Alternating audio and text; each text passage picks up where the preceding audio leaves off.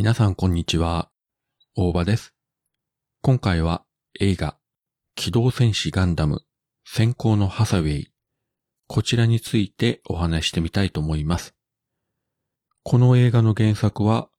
ファーストガンダムやゼータガンダムを手掛けました富野義行監督の小説ですね。1989年から90年にかけて、角川スニーカー文庫から出版されてすぐ読んだんですが、えー、内容がですね、あまりに衝撃的で、特にラストがですね、えー、その後ですね、今まで一度も読み返すことができなかったという、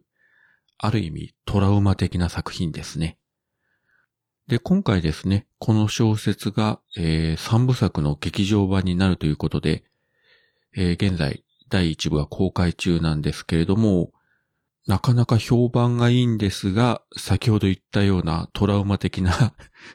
え、ことがあった作品なので、若干悩んだんですが、まあ、とりあえず第1部は問題ないだろうと思って見に行ったんですが、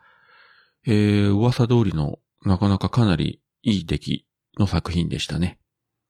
何よりですね、テレビシリーズの映画化とかではなくてですね、小説、まあ、富野監督が書いた小説版ガンダムを映画化するということで、ちょっと他のガンダム作品とニュアンスが違っているところもあろうかと思います。特徴的なのはですね、できるだけ、えー、ネタバレは避けますけれども、モビルスーツ戦がかなり少ない。特に前半はほとんどキャラクターの芝居だけで言ってると。で、それで退屈なのかというと、自分的には全然 OK で、まあ、こういうこと言うとですね、ガンダムオタクの人から怒られるかもしれませんけれども、むしろこのストーリー展開とか、この世界観、設定、あるいはキャラクターのドラマの中に、巨大なロボット、モビルスーツと言われる存在が出てくると、逆にちょっと違和感を覚えてしまうような、それぐらいドラマパートの方がよくできているんじゃないかと思います。まあさらに言えば、結構ナイトシーンでの戦闘とかですね、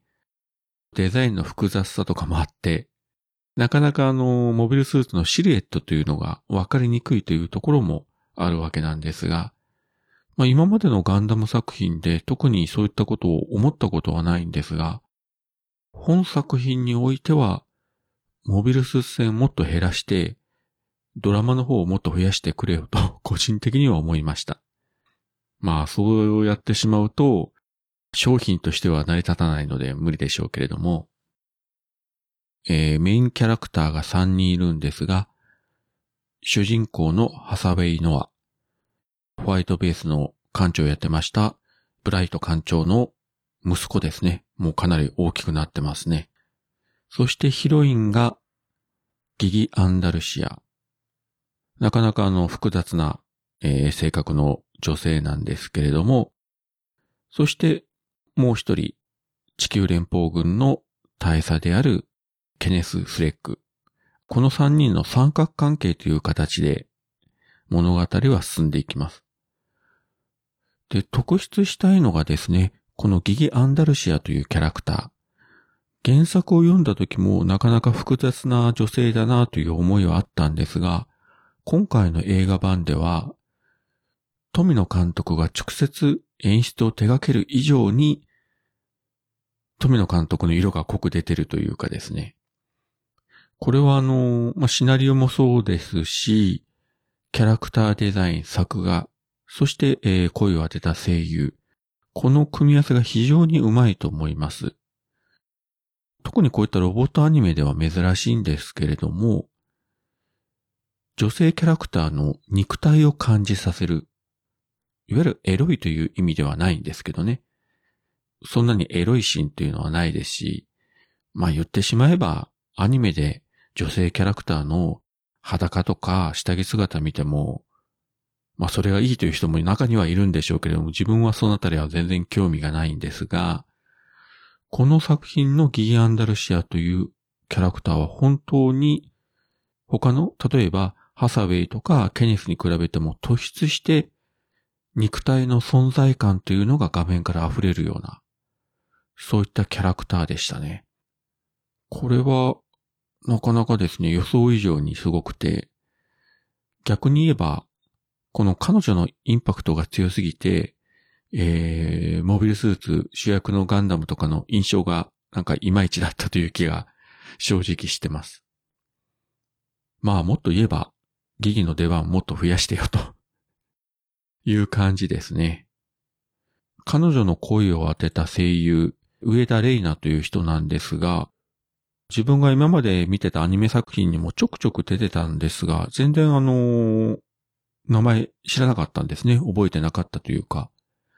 で、今回いきなりですね、ドーンとかなりインパクトの強い役で出てきたので、この声優さんにも今後は注目しないといけないなと思っております。この作品、この後、第2部、第3部。まあ、具体的な公開時期はまだ、えー、発表されてませんけれども、かなりヒットしてますので、確実に、えー、3作目まで劇場公開されると思うんですが、問題は第3作目ですね。覚悟して、えー、見に行かなければならないかなと思っております。あと、細かい話で言えばですね、この作品、劇場版の機動戦士ガンダム逆襲のシャアの5次スタン的、まあ、5次スタンといっても作品内では10年以上過ぎてるんですけれども、そういう設定なんですが、小説の方は、これまたあの、富野義行監督が書いた小説、機動戦士ガンダム逆襲のシャア、ベルトーチカ・チルドレンという、劇場版の逆襲のシャアとは、まあ、パラレルな、ちょっと違った設定の小説があるんですが、それの続編という、ちょっとこう複雑な経緯を辿っているところがあります。まあ、ただこれはよほどのマニアじゃない限り気にすることはありませんので、まあ、もし本作で初めてガンダムを見ようと思う方は、参考のために逆襲のシャアを見ておいた方がいいかもしれません。そういうわけで今回は映画機動戦士ガンダム先行のハサウェイ。こちらについてお話ししてみました。それではまた。